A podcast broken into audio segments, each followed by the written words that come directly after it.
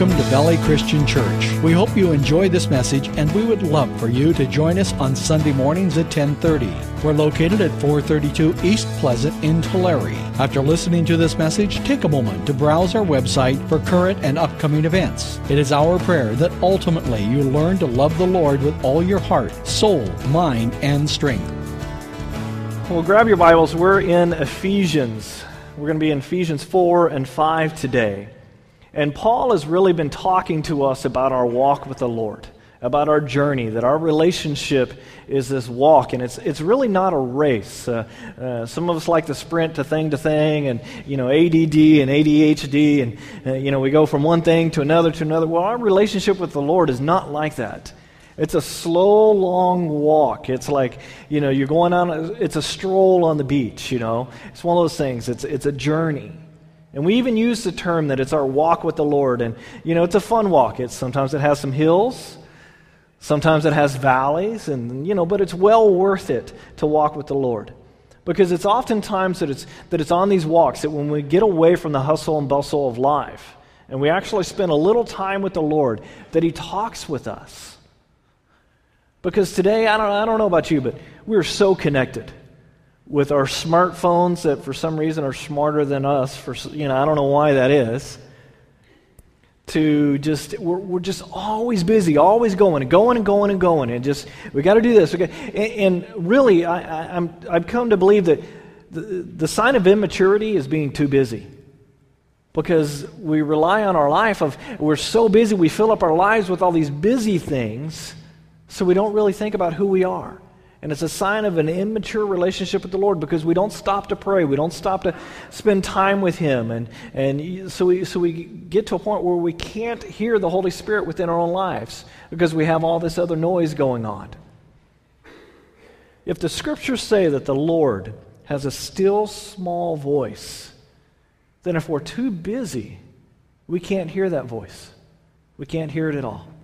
So, Paul is helping us to evaluate our lives and evaluate our walk with the Lord. And, uh, and the last, pap- uh, uh, last part of chapter 4, he talked about how we were supposed to, to, to put off our old self. He called the old self the old man, the, the things that, that we used to do in our lives, to put that off and to put on the things of God, and then to put away the things that, that are not of God.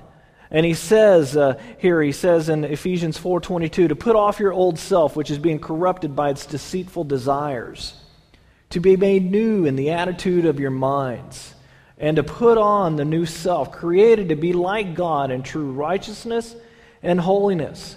And then he goes on to say, put off falsehood and speak truthfully to, to his neighbor, for we are all members of one body. And he talks about, hey, you need to put off your stealing. If you're a person who's stolen, you need to just stop doing that. You need to, to put off cutting each other down. And I don't mean, oh, okay, we're just joking around, bantering back and forth, kind of laughing. But I'm talking about that, that cruelness of, of where we put somebody down. Put off losing control. You know, we even talked a little bit last week about losing control because even the Lord got angry, and we see this in the Old Testament and the New Testament. But He doesn't lose control. So if God gets angry, it would be very good for us, very wise for us to start to understand what makes God angry. Because if, if I know what God makes angry, I can avoid doing those things so God's not angry with me. And I'm talking about that good part of anger, you know, that righteous anger. About, you know, that anger that hates evil deeds, that anger that, that hates untruth, that anger that, that, that just hates the things of this world that go against God. That's the type of anger I'm talking about. And then Paul says, Don't give the devil a foothold. Don't give the enemy a foothold. Let the Lord fill, uh, fill them in, those, those footholds of your life. Let the Lord fill those in so, so he can, in a sense, climb up your mountainside. Then at the very end, he says in verse 31 Get rid of all bitterness, rage and anger, brawling and slander, along with every form of malice. Be kind and compassionate to one, uh, to one another forgiving each other, just as Christ has forgave you. Now, we have this picture of us that those of you who have grown up in church, you understand this, this picture of that God is continually mad at you because of our actions. You know, that, that I, I'm not worthy, I can't even go in. I, I feel like I can't even praise God. I feel like I can't even worship God. I feel like I can't even pray to God because He's angry at me for the actions that I have in my life. But He is such a forgiving God. He is a very tender, uh, tender-hearted God. I mean, in the Bible, you, the more you read about him, you start to understand that children just run to him. He has this personality that, that the children, you know, children get a sense of, of good and bad, don't they? Now, you can wear a child down and manipulate a child, but, but the initial reaction of the child sometimes, you know, when, when they're old enough to know, they get a sense good and bad. Children ran to Jesus because you could sense his love. Paul is saying you have got to have a heart. You got to have a reputation as a softy in this life. And as you get older, you start to understand this because, uh, you know, you know I'm, I'm still young. I'm still, you know, I, at least I think I am. I'm, I'm in my 40s. But in my younger days, if you think I'm kind of passionate now or I'm, I'm quick to anger or anything like that, you should have seen me in my younger days. Oh, man.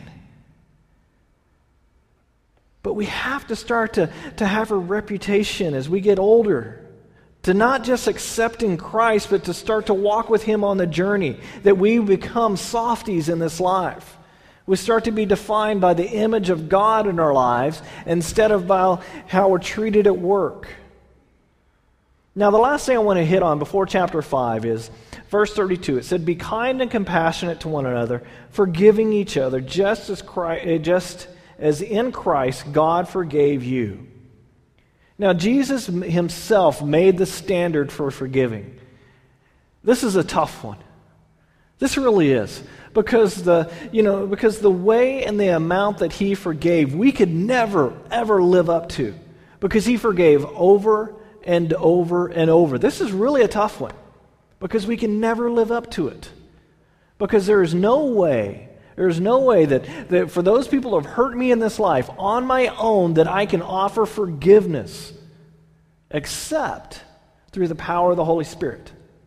And this is the thing Jesus said, I want you to forgive as I have. And as you forgive others, I will also forgive you. Then Jesus, you know, there's a story about Peter asking Jesus a question. And, and this is one of those times when, when Peter says something really cool and then he just goes that one step further. And you're like, Peter, stop right there. But in Matthew 18 21, it says, And Peter came to Jesus and asked, Lord, how many times shall I forgive my brother when he sins against me? Up to seven times? Now, that's a lot right there. Someone offends you seven times, and you're willing to say that, that that's okay.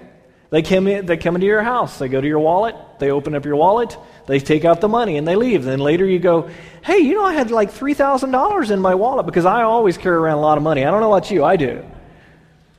Yeah, I just have money laying around, right? But then he goes, Yeah, I, am so sorry. I, I, took that money and, and I won't do it again. And you say, Okay, I forgive you. You don't even ask for the money back. So you replace all the money in your wallet.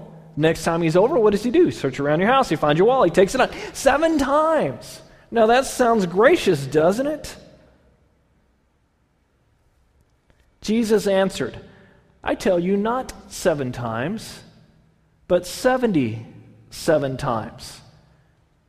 Now, some of us that are, you know, type A people, some of us who can be a little legalistic are going, okay, how many was that? That was, okay, 484.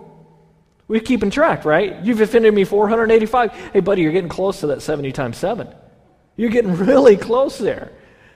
But see, a truly forgiving person doesn't count. That's why he said 70 times 7. It's like, okay, I have to think about it. He's saying, don't even think about it. We need to offer forgiveness. In verse 23, it says, Therefore, the kingdom of heaven is like a king who wanted to settle accounts with his servants. As he began, to, uh, began the settlement, a man who owed him 10,000 talents was brought to him. Since he was not able to pay, the master ordered that he, he and his wife and his children and all that he had be sold to repay the debt. The servant fell on his, uh, the servant, uh, fell on his knees before him. Be, be patient with me, he begged and I will pay you back everything. The servant's master took pity on him, canceled the debt, and let him go. But when the servant went out, he found his fellow servant who owed him a hundred denarii. He grabbed him and began to choke him. This is like owing like a million dollars versus owing like ten dollars. He grabbed him and started to, to shake him. Pay back what you owe me, he demanded. His fellow servant fell to his knees and begged him, Be patient with me, and I will pay you back. But he refused. Instead, he went off and had the man thrown into prison until he could pay the debt, which is kind of odd because how can you repay a debt if you're in prison, right? When the other servants saw what had happened, they were greatly distressed and went and told the master everything that had happened. Then the master called the servant in. You wicked servant, he said. I canceled all, your de- uh, all, all, that, all that debt of yours because you begged me. Shouldn't you have mercy on the fellow servant just as I had on you? In anger, his master turned him over to the jailers to be tortured until he should pay back his, uh, all he owed. This is how my heavenly Father would treat each of you unless you forgive your brother from your heart. Man, Jesus doesn't mess around, does he? Wow. Jesus knows something. And something that, that some of us start to understand. Because bitterness and anger can shorten your life. In fact, there's been studies about this. Those that are really bitter and angry and just, just mad all the time in life, they're literally, their lives are shortened. It's scientifically proven but it also shortens your spiritual life. And that's what Jesus is more and more uh, concerned with.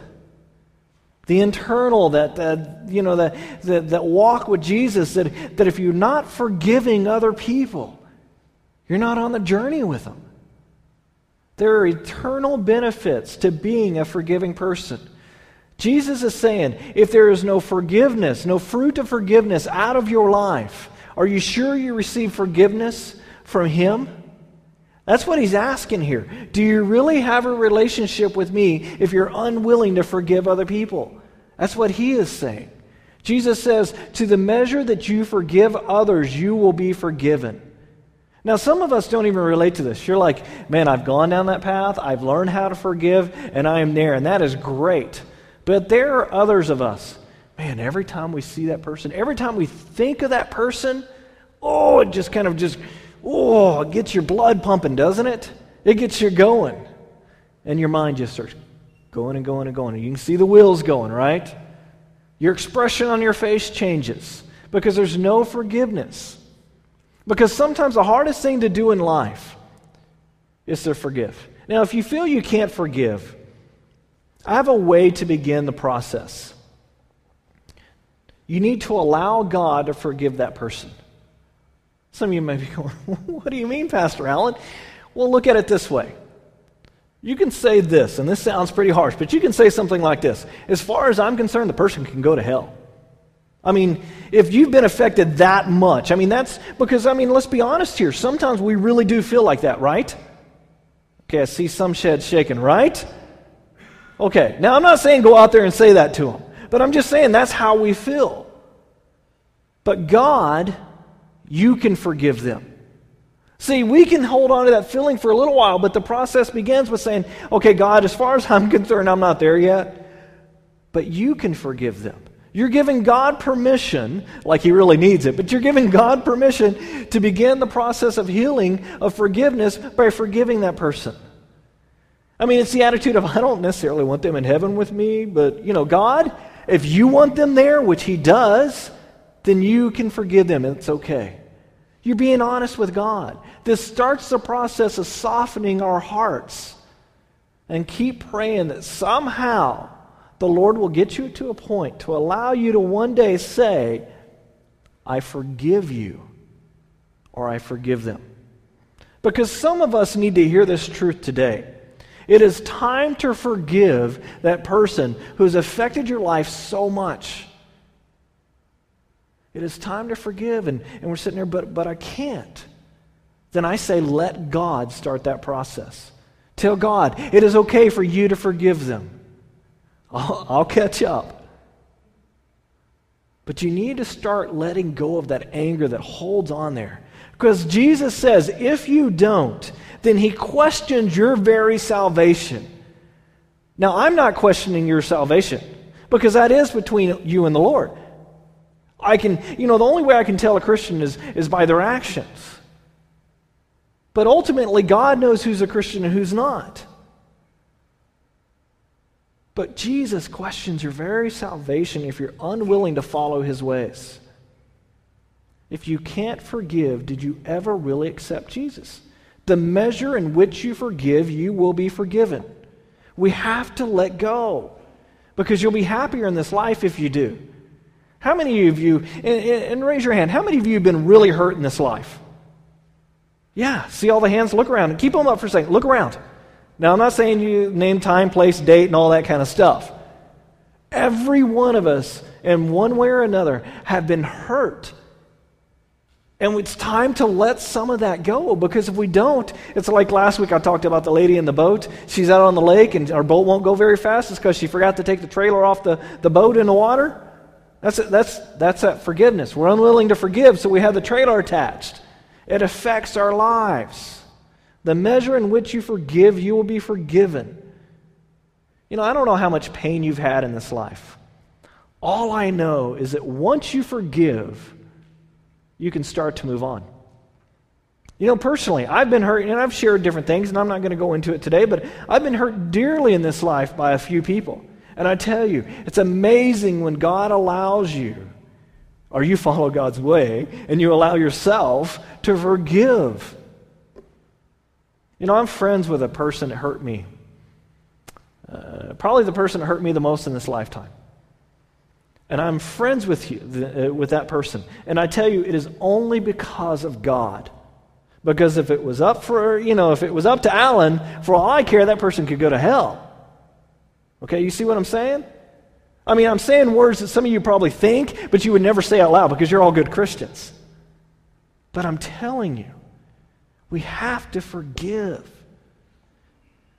Because God starts to soften the heart. That person is my friend today. We had to build our we had to rebuild our friendship and rebuild our relationship. Because the Lord says, "Vengeance is mine," says the Lord. Because you never know how many chances you're going to have to forgive.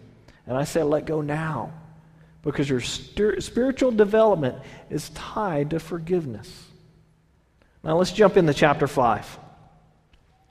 Chapter 5, it says, Be imitators of God, therefore. He just talked about the world and how they, they, they acted, right? And therefore means because of all that before, before, this. Be imitators of God, therefore, as dearly loved children, and live a life of love, just as Christ loved us and gave himself up for us as a fragrant offering and sacrifice to God. I mean, this is good stuff right here. I mean, imitators. What, what's that word? I mean, what's that mean? Uh, you know, it's, it's mimos in the Greek. It means mimic. Do your kids mimic you? It is hilarious right now. It's fun right now. I'm not sure if it's going to be fun later. But right now, Brandon will, you know, my, my, my 17 month old will, will mimic me. And, and every time, you know, Lisa is at dinner and I'm over behind her and she can't see me and I'm going, sticking my tongue out so Brandon can see my food. And then he does it, and my wife looks at me, and I'm like, I don't know, but he's mimic me, uh, mimicking me. That's what Jesus is talking about here. I mean, it's scary. Right now, Brandon will go around and, and say the word no when he's doing something that we've told him not to do. So we, we got these little pads because uh, on the corner of the cabinet, you know, because he's short and the cabinet's up here, and he'll nail his head on the cabinet because he likes to run, you know. So every time he's over and he starts tugging on those little pads, I say, no, no, no, no, Brandon, no. So ever so often he'll be over in the kitchen, and I'll hear, no, no, no. And he's grabbing on those pads saying no. He knows he's not supposed to do it. He's mimicking here. Now, I like that he does that because I know when to look, I know when to pay attention. But he also mimics in, in good ways. He learns how to, how to do things by watching us, and he's always watching. Think about all the stuff that you do that you, would, that you said one time in your life, I will never do what my parents do. I will never do that. And now you find yourself doing what? That. You know? Oh man, doesn't it bug you? Oh, I'm never going to be like mom. Yeah, right. Paul is saying, be an imitation or an imitator of who? Jesus Christ. That's who you're supposed to imitate.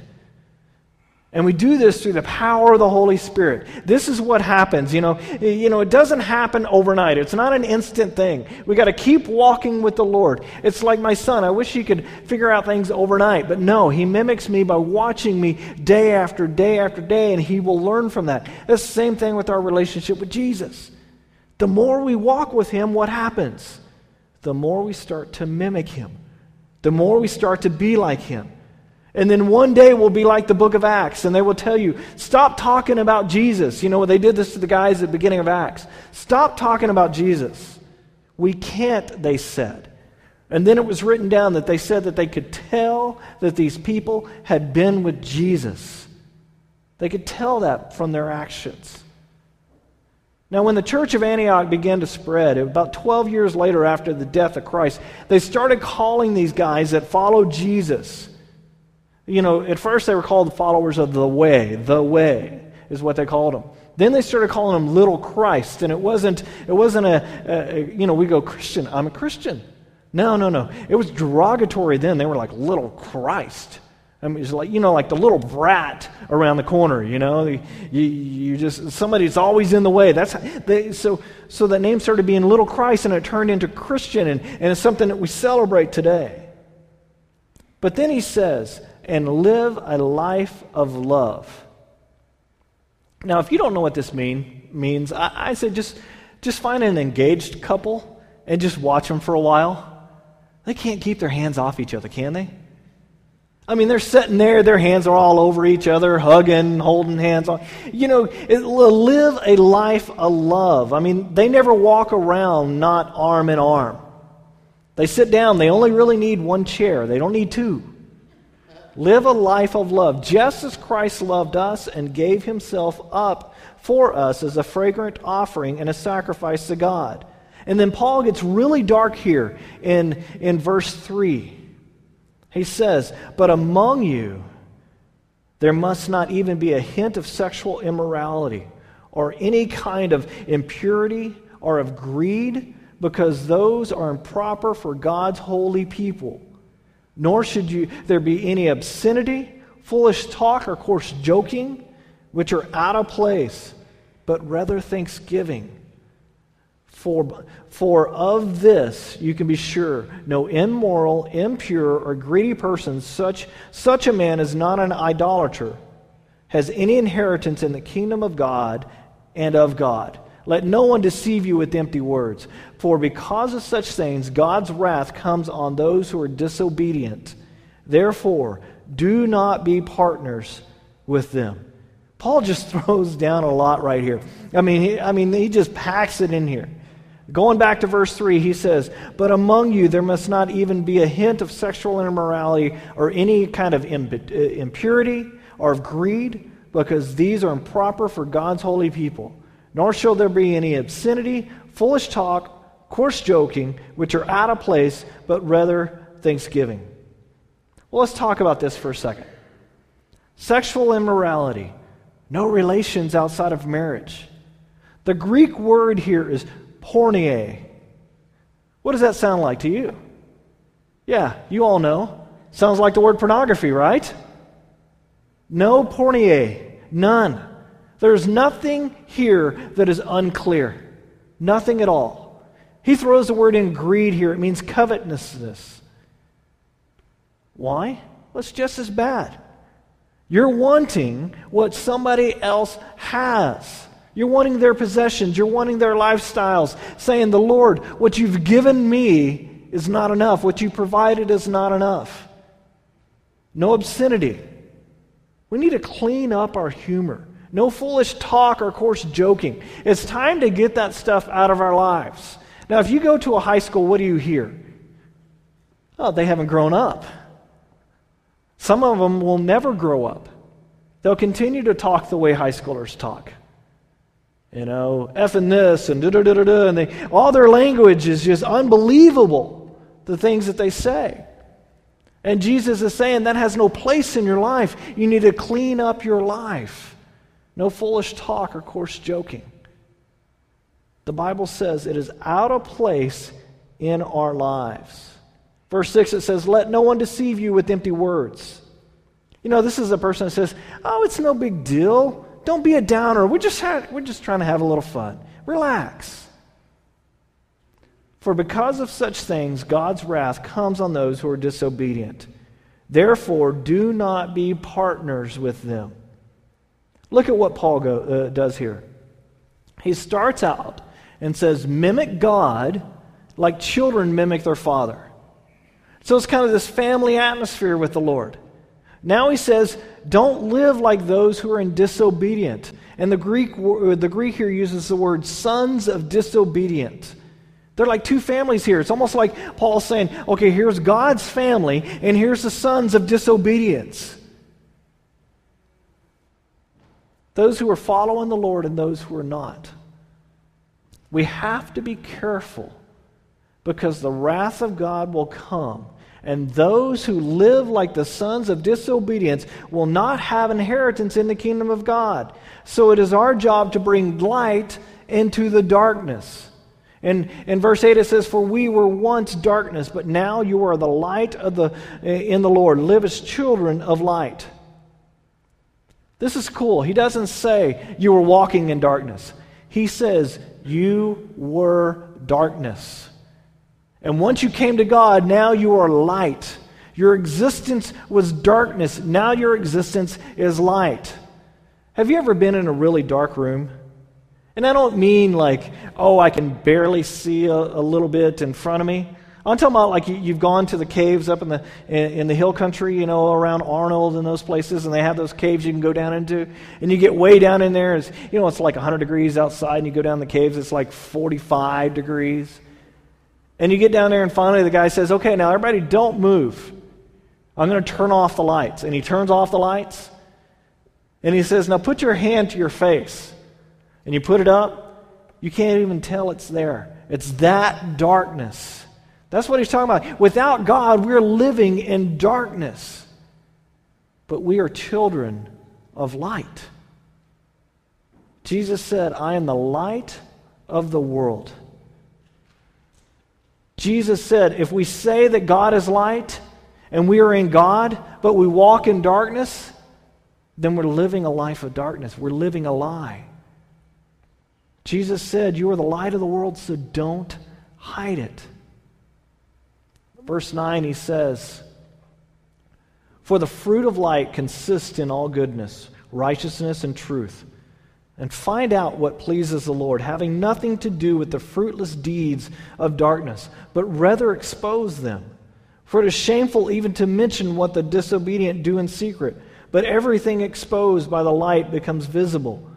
For it is the light that makes everything visible. That's why it is said, Wake up, O sleeper, rise from the dead, and Christ will shine on you. Be very careful then how you live, not as unwise, but as wise, making the most of every opportunity because the days are evil. In verse 10, he says, Find out what pleases the Lord. The Greek word here is dokimos and it has nothing to do with the donkey, even though it kind of sounds like that. Dokimos. It's a great word. It actually describes a person in the first century culture. Dokimos was an approved money changer for the government. He was the bank. He He's, you know, reliable, you know, non-counterfeit money. Back then, coins were pure gold or silver or bronze. You wanted to make a, a necklace for your, your wife or your spouse, you would go and you would just grab a few coins, you would melt it down, put it into a mold, and then you have a necklace. I mean, that's, that's how you made that stuff. Did you know the ridges on the coins? That, you know, you take out a quarter, you look at a quarter, and it has all the ridges, or pretty much almost any coin. Do you know that started back in biblical times? You know why that is? Because coins were valued. It's gold. And if you had so many ounces of gold, or less than ounces, I forgot. What, what's the term for under ounces? Grams, thank you. Thank you. I was going to sit up here for probably five minutes trying to figure that out. So you have so many grams of gold there, it's worth so much. So the guys, what they ingenious people get, get a coin out and they would shave around the edges. Well, you're taking grams away from that. You know, soon enough, you have enough to make your own coins, right? So they started putting ridges on there. And these guys, these Dokimos guys, you know, they were, eh, they were the ones you went to because you could get real money from them. It wasn't counterfeited, it wasn't shaved. There was over 50 laws about this in New Testament time. They could put you to death over this. Why? Because you're taking money from the government. And as you all know, only the government has a right to take money from us. We don't have the right to take the money from the government, right? So they appointed a Dokimos to look at the coins and to approve them. Paul is saying, don't let anyone give you a shaved down, compromised thing. We need to see what God approves of and live our lives that way. Don't shave off anything, not even a little, a little bit. We need to have a life of no compromise. Now, in this day and age, this is tough, right? It's tough to understand what God approves of. Because unfortunately, many of us look at, like, look at it like this At least I'm not as sinful as so and so over there. At least I don't look that bad. You know, the problem with the, the culture is this it's getting more evil. So, say the church is a PG church, and the world's a PG 13 church. The problem begins when the world becomes an R church. I mean, not a, I said the world becomes a PG 13 church. They become PG 13. So the world all of a sudden becomes R. Well, what does the church do? We don't stand up and scream and shout and say, hey, you shouldn't be R. We go, okay, we'll move to PG 13. You see the progression there? This is why it's very important for us to follow the word of the Lord. When Paul says uh, fixing our eyes on Jesus is the author and perfecter or prefector of our faith, so that what happens? No matter what the culture says is okay, we do not hold to their standards. We hold to the standards of the Word of God. We need to start praying, Lord, let me be offended again by the things that offend you in this life. Not so I can go around pointing out, what you're doing is ungodly. Well, no, oh, hey, hey, stop that. Oh, don't stop that. Because then we become judgmental. But so I can avoid these things in my personal life. Because the culture cannot dictate the behavior or walk of the church or what happens to the church. We become about 20 years behind the culture. And that's not a good thing. We need to talk the talk. We need to walk the walk. We need to start shining the light of God in this world and allow the light of the Lord to expose the sin of this world. Verse 12 it says, For it is shameful even to mention what the disobedient do in secret, but everything is exposed by the light becomes visible. For it is light that makes everything visible. You know, it's our inaction, or our not following, or our not participating in evil things that exposes evil things. And then we live with the consequences. Because if the world rejects you for being too much like Jesus, or too holy, or too righteous, then congratulations, you're walking the narrow path. And the Bible says those that follow the narrow path reach the kingdom of God, not the ones that follow the wide path. I want to challenge you to get compromise out of your life. You will be unpopular when you don't compromise. You know, did you, you know, those, those that are parents, did you compromise when you were teaching your children, eat your vegetables? No. Over and over. Eat, no, you're not getting that. No, you cannot have a banana for every meal, Brandon. I mean, that's how I could compromise. Hey, he wants a baba. He calls it baba. And I go, no, you can't have, no, you need this. This is good for you. You can't compromise on those things. Or I could say, oh, you're right. Pop Tarts and cereal from now on, you can have that every meal if you want. No, we don't do that. No more vegetables in this household.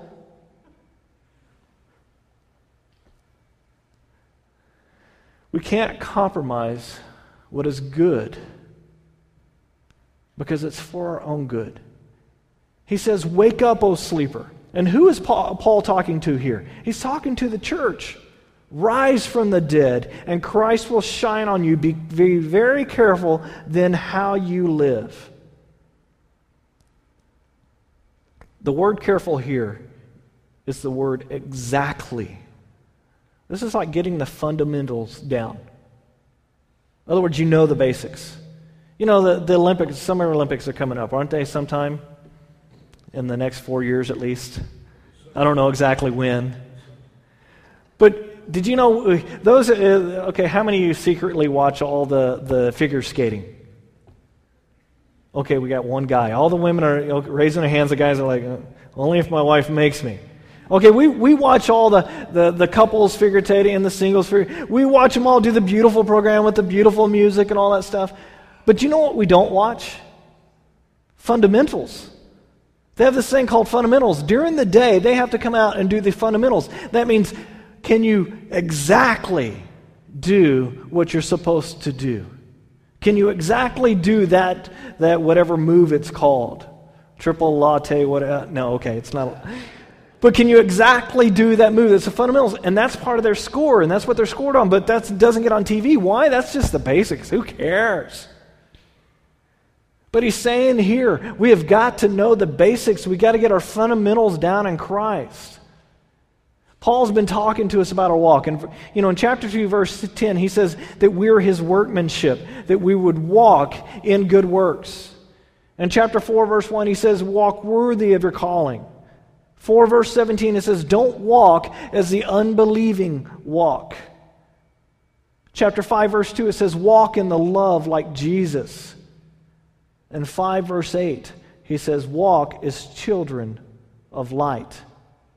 And just now he says, walk carefully, walk exactly, not as the unwise, but as the wise, making the most of every opportunity because the days are evil.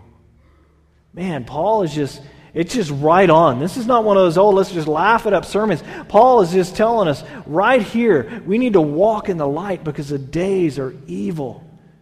We've got to show our, our, uh, show our community, we've got to show our families, we've got to show this world what Christianity is about. And it's walking in light, not in the darkness. You want to see darkness, man, just go hang with the world. He's saying, don't do that. Walk. Walk with Jesus. Let's pray. Lord, we're so thankful that you chose to walk here on this earth. You chose to, to come down here and live a life so I understood that you can understand how my life is. That you've walked through these difficulties. There is no excuse that we have, Lord, to be like this world. And I pray that as we come to you, as the Holy Spirit gets active in our lives, that we start walking in light and we shun the darkness. That we start offering forgiveness to, to those that are around us. And if that starts with you forgiving them, Lord, then you do that. That one day we come to a point and say, you know what? I felt like they should be in hell, but I want them in heaven because God wants them there. And if God wants it, then I want it. We thank you for the ultimate forgiveness in our own lives, Lord. You've forgiven us so much. There's nothing that we can do that you can't forgive, and we thank you for allowing us to come to you and receive that forgiveness. In your name, Lord. Amen.